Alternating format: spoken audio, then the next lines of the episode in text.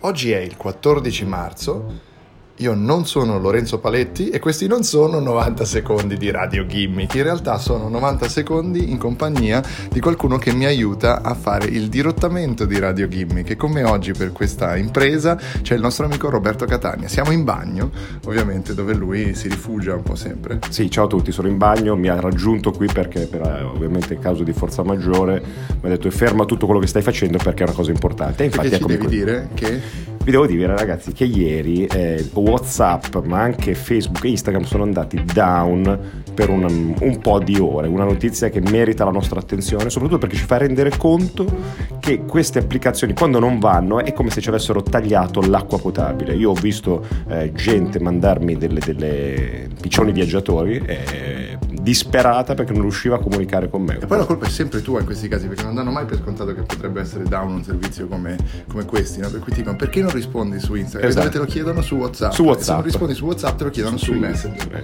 Quindi è un, un, gatto che si morde la coda, e, però ci fa rendere conto insomma, di quanto sia poi eh, ridotta la nostra vita a queste, a queste, applicazioni. E di quanto in fondo questo strida davvero con la natura umana. Eh, strida davvero con le relazioni, ma li chiamano social network, ma pensiamo al nostro social networking.